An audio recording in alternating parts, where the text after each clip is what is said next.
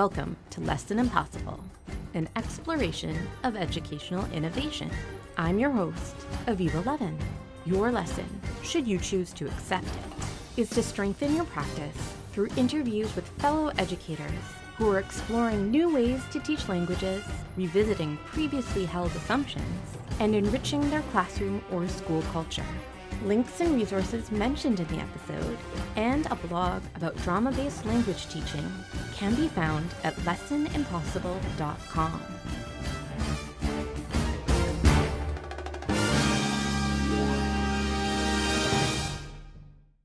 After three years of learning from all sorts of subject specific educators, Lesson Impossible is shifting to focus exclusively on language teaching. For non language teachers, don't worry, we will still be exploring issues of classroom and school culture that apply to all disciplines, such as upcoming episodes on gender and education, cognitive science myths, and educational technology. I can't think of better interview subjects to kick off this shift in focus than Florencia and Maris, who literally wrote the book on language teaching. So good luck on your not so impossible lesson with agents Florencia Henshaw and Maris Hawkins. Maris Florencia, I'm so excited for you to be on the podcast and to share your practice and your amazing new book with me and the listeners. Welcome to the podcast. Thank you so much. And thank you for the invitation. We are so excited to talk about the book, but we really, really appreciate you making the time to talk to us. Awesome. Well, why don't we start by just having you introduce yourself and what your role in education is? My name is Florencia Henshaw. I am the Director of Advanced Spanish at the University of Illinois Urbana Champaign. And I teach Spanish. So I'm a language educator first and foremost, but I am also a teacher trainer. So I teach the so called methods course at my institution. So we talk a lot about second language acquisition and pedagogy. And my name is Maris Hawkins. I teach upper elementary classes and middle school classes at an independent school in Washington, D.C. And I also, many years ago, started a blog. And so I like to share my practice and what is working in my classroom um, on my blog as well. And links will definitely be in the show notes to the blog. Oh, perfect. So, you guys wrote a book, yeah, which is very exciting. And I was wondering what if you could kind of talk about what was the impetus for writing Common Ground Second Language Acquisition Theory Goes to the Classroom? So, what I would say is it was inspired a lot by, by what I was seeing in my so called methods class. And that is that traditionally, the way that I was teaching it was the way that I learned it, which was a survey of methods, a survey of approaches, a summary of research that sometimes seems very contradictory. and what I was noticing was that by the end of the course, the students were either confused, and I don't blame them, or skeptical about everything. And that's the last thing I want my students to be at the end of a course. I want them to leave with clarity. I want them to leave informed, empowered. And what I thought was missing in a lot of these textbooks meant for language teachers, you know, in, in preparation courses, was clarity on where is the common ground among all of these approaches and theories and research findings. And it's true that we don't know everything about language acquisition. It's true that perhaps people still disagree on some major things. But I feel that if our goal is to help students develop communicative ability in the target language, then we do know some things that are the fundamentals of language development that we need to keep in mind when we create activities, when we develop lessons in our own classrooms. And the other thing that was sorely missing was the application to real life classrooms. I felt like many of these books stayed too much in the theory, in the ideal, and they didn't provide enough examples for educators to visualize what it looks like in the classroom and that's why one of the sections in each chapter is called what does it look like in the classroom and maris and I would say um, one big emphasis for me was that in a lot of these textbooks, um, many times it was college professors. And I've been fortunate um, to teach grades from pre K all the way to 12th grade students just throughout my um, many years of teaching at this point. And many times teacher voice wasn't wasn't honored and it was also kind of interesting when we would pitch the book having to explain why my voice as a teacher was valid in an industry that a lot of times um, focuses more on professor voices um, and so I think it's important because the one thing that I've also seen too is that um, I can learn just as much from an elementary school teacher, middle school teacher, college level professor in their classes, just as much as I hope that they can learn from watching one of my classes as far as pedagogy goes and there's there's some things that are are universal throughout um, language pedagogy. So also finding that common ground as well. So I, I love the premise of bridging the current research to the classroom. And i something that gets my goat to use a, an english idiom is that oftentimes articles can be really dismissive about real world concerns or application. So, for example, mm-hmm. I read an article recently about incorporating improv into the second language classroom, something I'm very passionate about. And in the section around barriers, one of the barriers identified was classroom management concerns.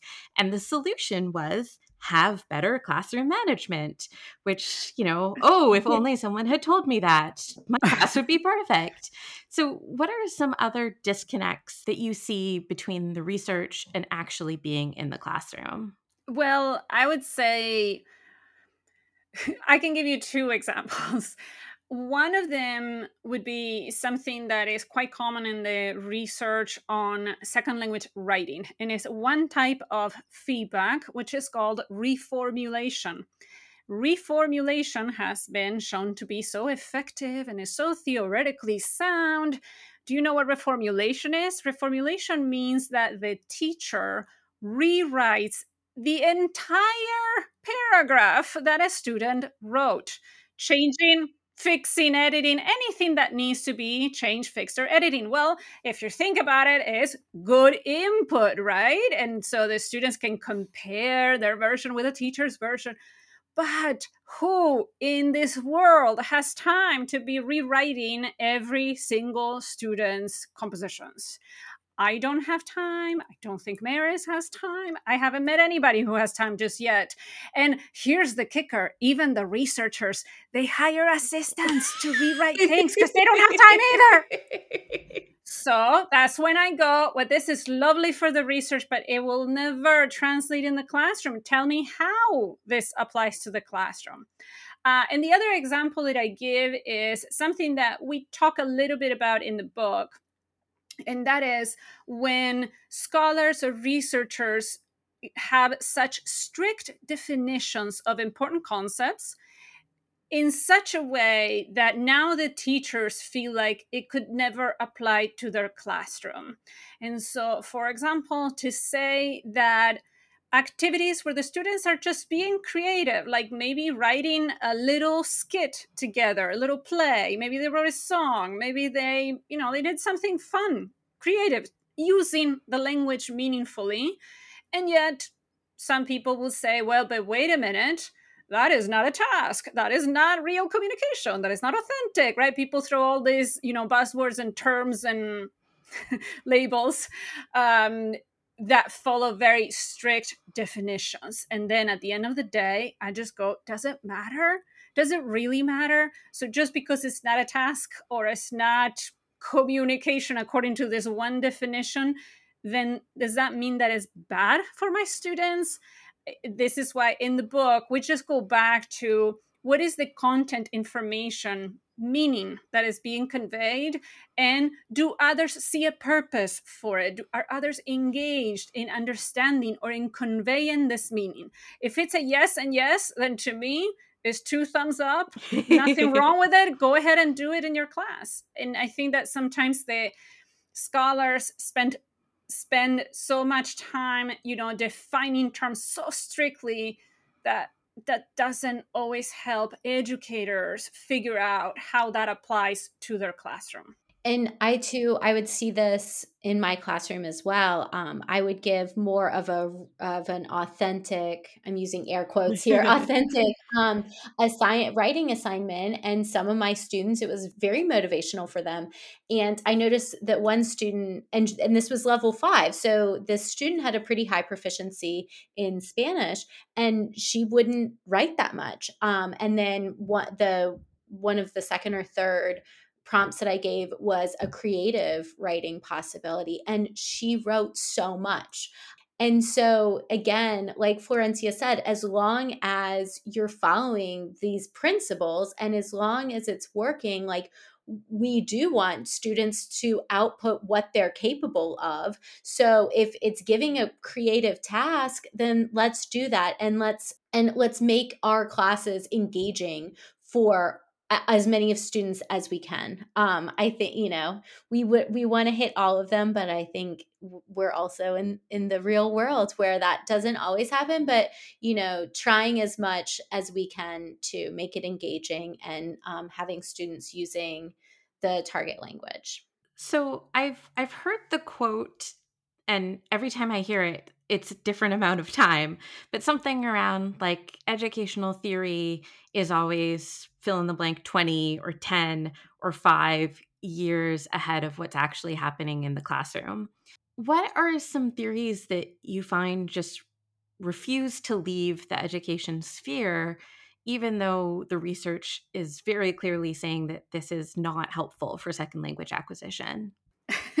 well, I think that could take three podcast episodes to unpack, but I would probably say just two things. First, some ideas don't have expiration dates. So I don't, I'm not a fan of simply going with the latest, the latest, the latest, the latest, almost to the point of dismissing the value of some things that were proposed decades ago. So some things are still valid. Now, there are some things that perhaps now we know better we should do differently if if if our goal is to develop communicative ability. If your goal is different or you're trying to meet a different goal that's fine. But if the goal is to promote language development for communicative purposes then doing something like simply repeating choral repetition or merely filling in the blanks with correct forms over and over and over again, thinking that practice makes perfect. Those are things that SLA researchers and scholars have been saying for quite a while now. That's not quite how it works, right? It's not how you get to develop communicative ability. Now, we're not denying entirely the value of perhaps memorizing some things, but we know that language development is not driven by imitation and repetition, which is what served as the basis for audiolingualism many, many decades ago. And many aspects of audiolingualism are still present today. I still see teachers doing choral repetition. Sometimes I see memorization of dialogues. So, all of those things are things that belong to audiolingualism, thinking that repeating, repeating, repeating, repeating is the way of learning a language. Um, and I wish it were that simple. If we could just memorize every possible phrase that could ever come at us or we would ever need to say, and that's it. But it just doesn't work that way. We we create with language. There's a quote from Larsen Freeman that I love that is about I'm not going to cite it directly. I'm not that good. My memory, see, I, I didn't memorize that. But it's about the fact that language is about creativity, it is not about conformity. And to me, that just really speaks to me. We create with language, we don't simply conform to memorizing something and repeating. And that is, I think, core of my own beliefs for how languages should be taught too. Um, one concept idea that I see continuing around is these long list of vocabulary that teachers do i think a lot of times was led by the textbook but i think even as teachers some teachers decide to move away from the textbook um, many teachers still feel like they need these long list of text of vocabulary.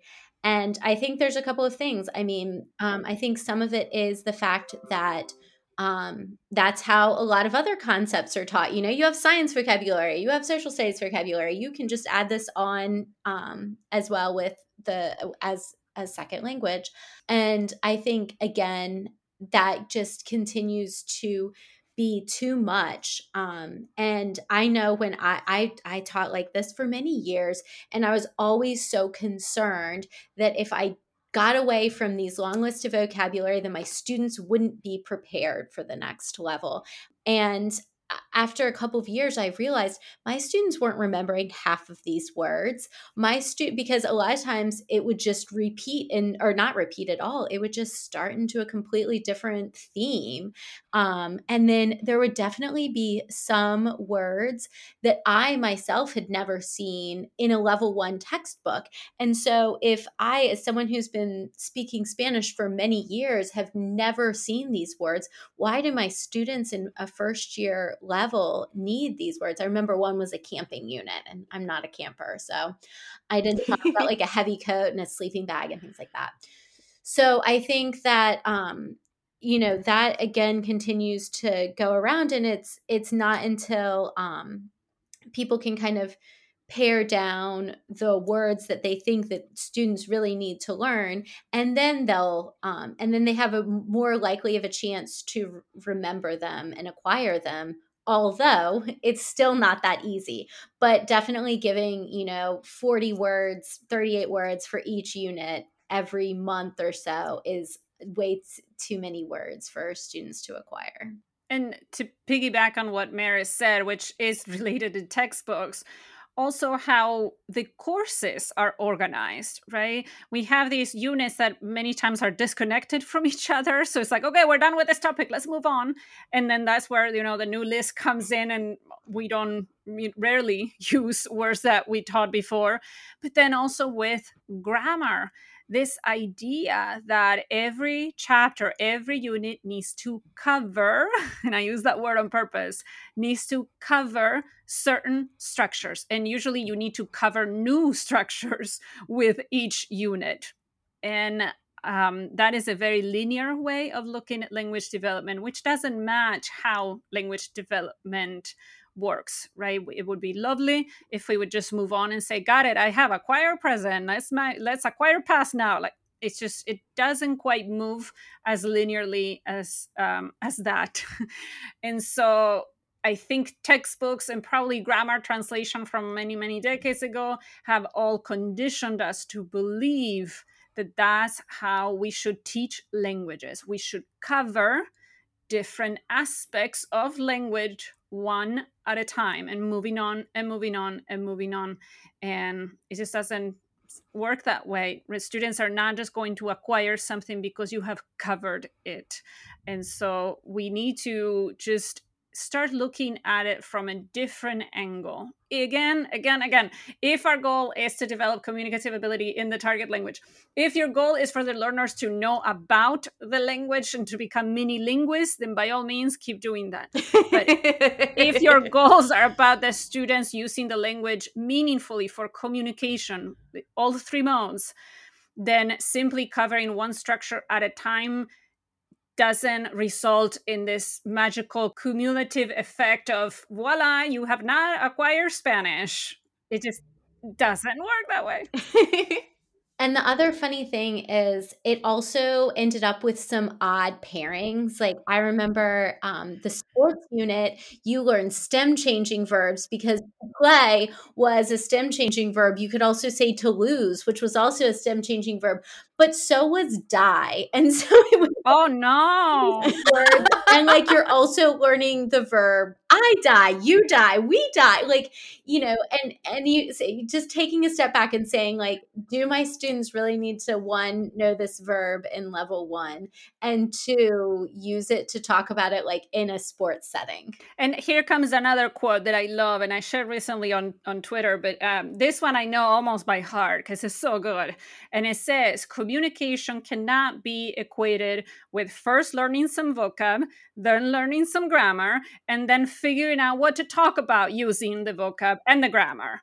It is a wonderful quote by Lee and VanPatten from 2003 almost two decades ago. Is still very much relevant and i think it's it's important for us to keep it in mind. But that's how textbooks are structured and we have been conditioned to believe that's how we should structure our lessons. So sometimes people ditch the textbook and i get it but if you're replacing it with essentially about the same the same type of structure the same type of approach then i don't know that you're going to get such a different result right? Then we're still maybe not teaching for communication. What i love about your book is that it is in the chapters broken down into what do i need to know? So there's the theory what does it look like in the classroom? So you've got, got examples and then now that you know which is reflecting on that learning of the many many examples in the textbook of what does it look like in the classroom what's your favorite or favorites so for me, all of the favorite examples come from chapter six, which is about interaction. And that is because I've always been fascinated by the interpersonal mode and about interacting. And I think that sometimes that's where you can get creative in terms of the types of tasks um, that the students will do, and the students can get creative too. So, for example, we have one that is the um, a two-way spot the differences task with menus, and so the menus have some of the differences, and the students have to interact to spot the differences between the two menus. We have one where um, one student is the customer and one student is the salesperson, um, and they need to interact uh, in a particular way to um, purchase items that they need within a budget. We have uh, decision making tasks on planning an itinerary for students that are visiting their school. We have visual analysis through Picture Talk, which I think is really, really cool. Um, and we also have one thing that I do and I love, which is instructor led interviews. I love talking to my students, um, and I get to know things about them and they get to know things about me in a one-on-one setting and i think that's one of my favorite things uh, whenever i teach a class. And then one of my favorites was having from the interpretive section of the book having an infograph and then taking out parts of it and doing one of two ways. Um, either have students match the symbol with the text that the symbol represents or is referring to. And then the other one is just, you know, leaving gaps of, for example, percentages in an infographic or um, different countries, leaving those names blank and then having students guess as to which one goes where. I would say I have used that um, I've used that many times since we've talked about it and and written about it and I've used that from my 3rd grade on the way up to my 8th grade successfully. So it's one of those activities that really spans um, elementary through high school and college. Um, and then one of the other things that I like from the um, chapter on input is doing input bracketing and I like to do that with my students. Can you define input bracketing? Yeah, and so it's it's sort of like in the United States, we have what's called a March Madness tournament where you have different basketball teams in this case that are but it can be used in soccer too. Any a lot of um, sports events have this and you have two teams playing against each other and then you know one team loses and then it goes into another match off with the two teams that won and so on and so forth till you're um, whittled down to one favorite team that won everything. So um, I've seen that taken and done with, for example, in my sixth grade, we did breakfast foods when we were talking about our our food unit. Um, but in the book, we talk about planning for a party and using um, these these you know talk about first foods what type of music to play what activities to have and things like that and and make it and then the students can at the end have sort of a planned party that would be their ideal party. So i i like that so much because it's so easy to stay in the target language as well when you're doing that because it's so visual for students to get and they get really into it because they really want their favorite item to win if I were to give you unlimited money, unlimited time, unlimited support, what would be your ideal language class setup and curriculum? Oh, wow. What a question. I would say, um, uh, well, I mean, if if everything is unlimited, um, I would love for the students to go abroad. um, if that is uh, if that is a limitation, so it's like okay, we can't quite do that. Okay, um, then I would love for classes to be a little bit more individualized. So I would not have groups of twenty students in one classroom at a given time. I would love to be able to do more one on one small group interaction with other speakers of the language. Um, I would love to focus entirely on what do you want to know what do you want to communicate so tailoring the course very much to what is interesting to the students. And i would get rid of grades.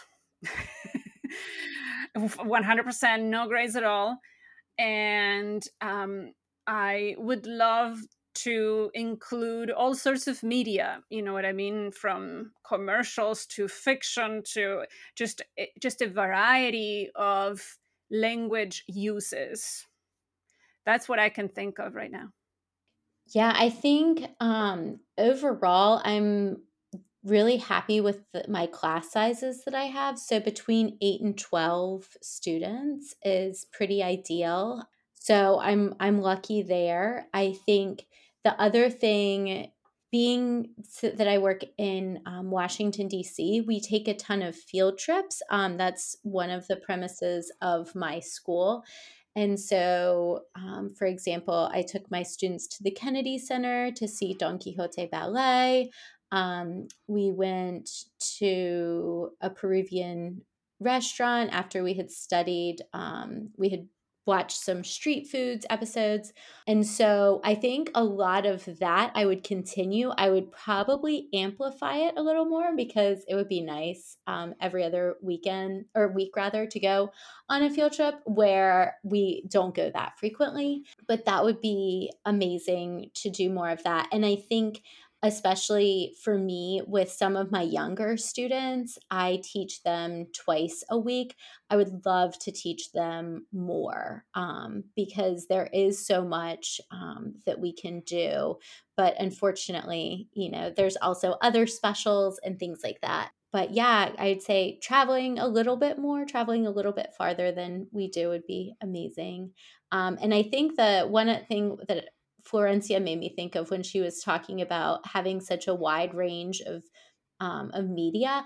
I think that's the one thing that can be hard with the limitation of time is that sometimes in your mind this like perfect resource exists and you have it you know there and then you can't find it um, and so i think being able like that unlimited time where you really could you know just spend hours and hours looking up resources that would be perfect, you know, for your lesson that you had your 12 students on would would also be great. Is there anything that we haven't talked about or that you would really want a language teacher who's going into the classroom on Monday to keep in mind so, the two things that we come back to in the book over and over again is probably what I would say for this question.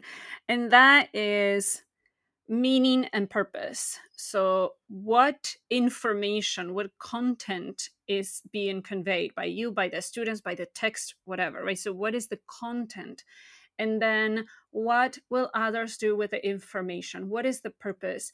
And for us, the purpose shouldn't be just to practice, right? So, it's not just to practice present tense, just to practice talking, just to practice there should be something else that I need to pay attention to this information for a reason.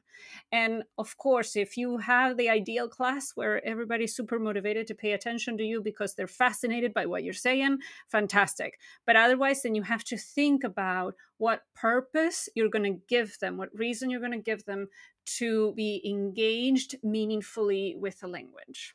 Well, Maris Florencia, thank you so much for sharing all of your wisdom with me and the listeners. And I know that your teacher educator students and your Spanish students are very lucky to have you thinking so so wonderfully on this topic. Thank you so much. And yes, buy a copy of our book. Can I be like shamelessly plugging it again and Please. again? Please, please. buy a copy of her book follow maris uh, on facebook and in her blog and then subscribe to my youtube channel while you're at it. Unpacking language pedagogy. Woo! And there'll be links uh, through the link in the show notes to all of what you've talked about including a link to buy the book. Wonderful. Thank you so much. This was so much fun